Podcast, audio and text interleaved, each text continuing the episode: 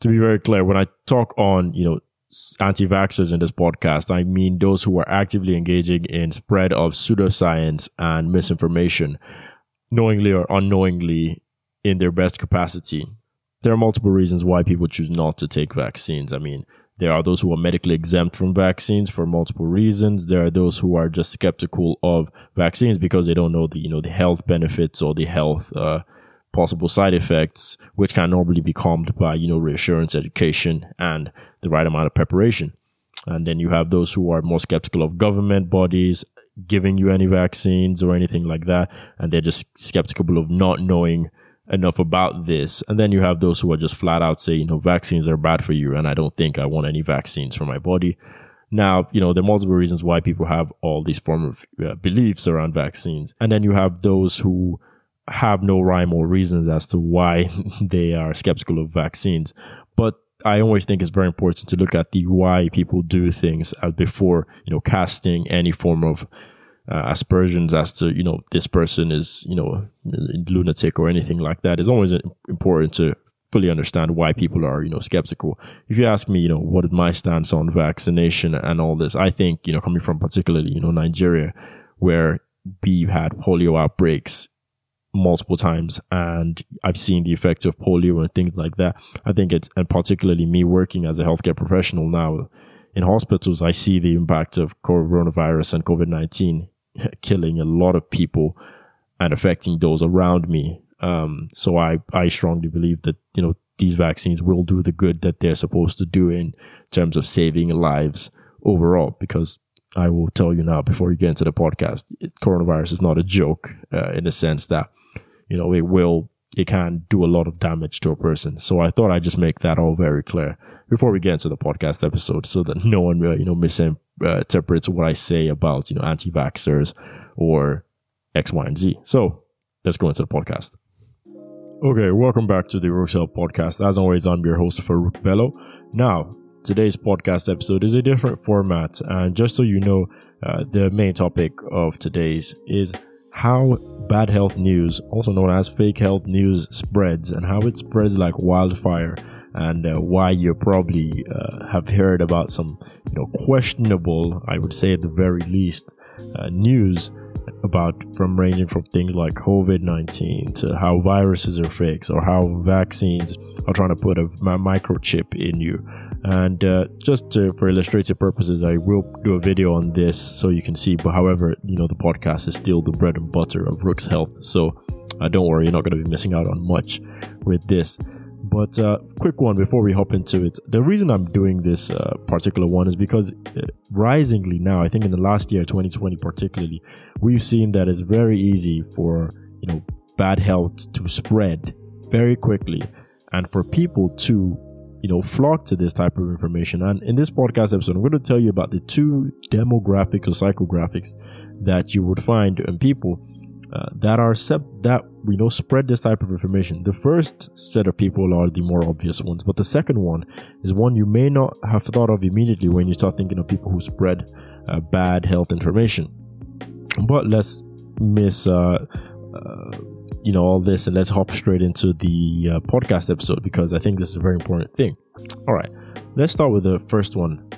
The first set of people who are, you know, very much susceptible to this type of, you know, bad health, for uh, lack of a better word. And just to be very clear, you know, when I consider bad health, I mean things that, you know, have been unequivocally proven to be wrong.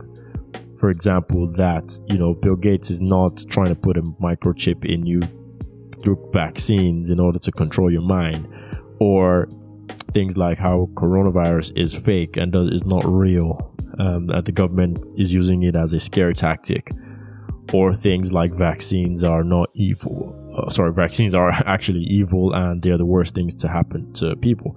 Now, those are the type of, you know, extreme things that I consider. However, you might be thinking, you know, oh, obviously to you, it might seem this is already this. Why am I talking about this? However, these type of information, you would find that some of your friend groups may believe some of these extreme health uh, news that have been proven to be wrong by all matters of logic and science.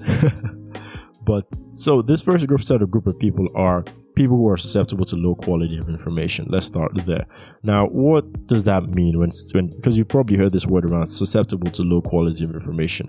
Now, what low quality of information is, in a nutshell, it's when you have a piece of evidence that is that can be basically ripped to shreds by anybody who, you know, uses science to rip to shreds. Now, one of the things, myself, I'm a physiotherapist, one of the things in, you know, I think most bachelor's degrees is you have to have a dissertation, and one of the reasons for this is not just to force you to write a dissertation as most people believe, but it's to show you how to review evidence, how to filter out what's good, what's bad from evidence, what to look for.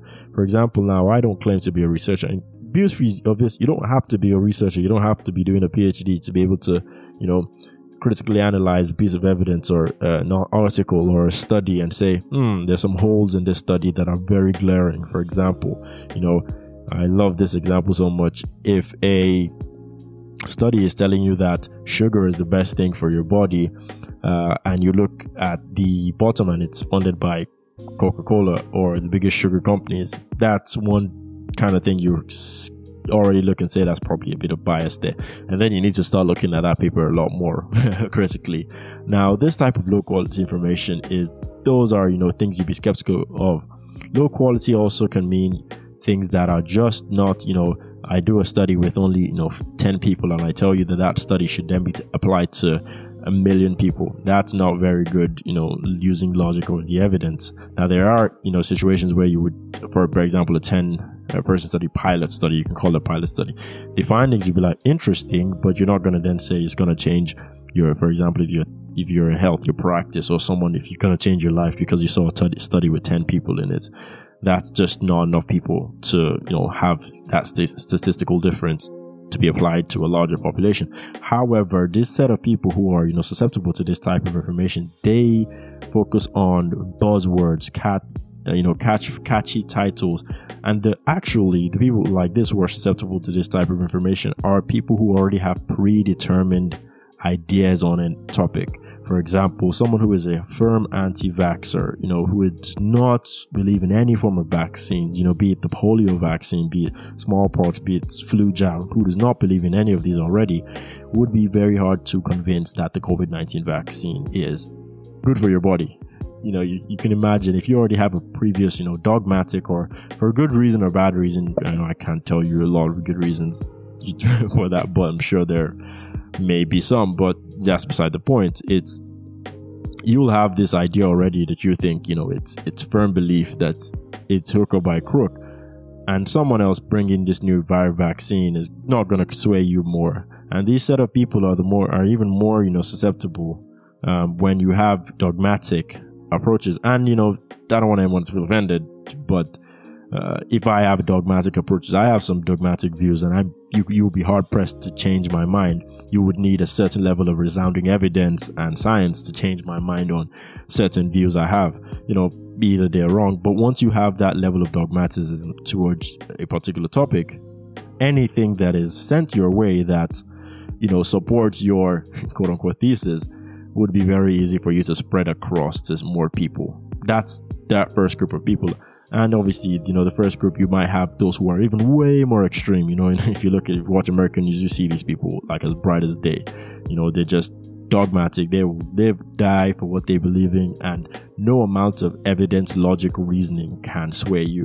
Now, if you fall on a separate subcategory where if you see enough evidence into something, I have a dogmatic views on, you know, I, for example, I say, oh, I didn't believe coronavirus was real.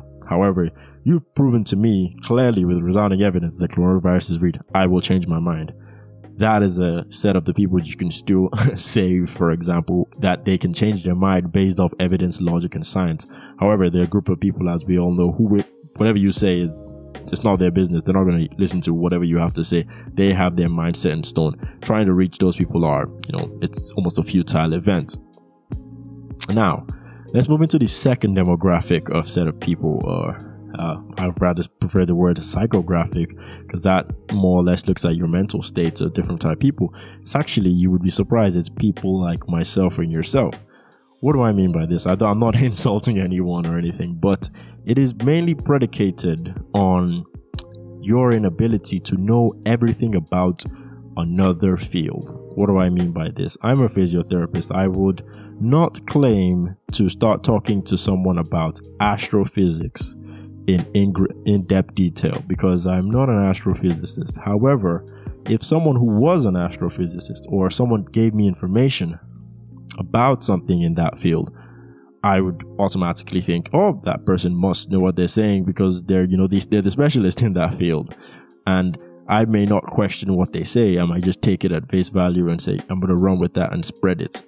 However, I don't know enough in that field to be able to confirm nor deny what that person has said. And just because I can't do that, I've then spread his, uh, you know, gospel or whatever someone has told me, which, as you can already tell where this is going, can lead down a very tumbly road. Now, obviously, you, the general idea is you trust the consensus of evidence and wider fields. However, sometimes we don't know, and especially in the second part where someone tells you something and you don't know where that source of information has come from. You don't know where, you know, where they got that information. You just know someone told you, and they can't even tell you where they told you. That is always a bit of a problematic Uh, phenomenon when you have that type, you know, rationale, and we're all guilty of it. This, I'm completely guilty of it. I'll get some things before, and I'll just spread it. And towards the end, I'll tell you what you can do. It's fairly obvious what you can do. You know, it's kind of, you know, screening, for example, as best as you can before you pass on, because the, it's very easy for you to, for information to go from one to two, and then start to spread exponentially. Exponentially just meaning it's not going one, two, three, four, five. It's going one, three, six, twelve, and it's not going in any particular uh, format. Now, what you can do to shield yourself from this type of information is, if you get any piece of information, let's say, for example, me and John are having a conversation and John says, oh, I heard this, that uh, coronavirus is actually fake. Now, you can do the needful and say, where did you hear this information from? And he says, I read it.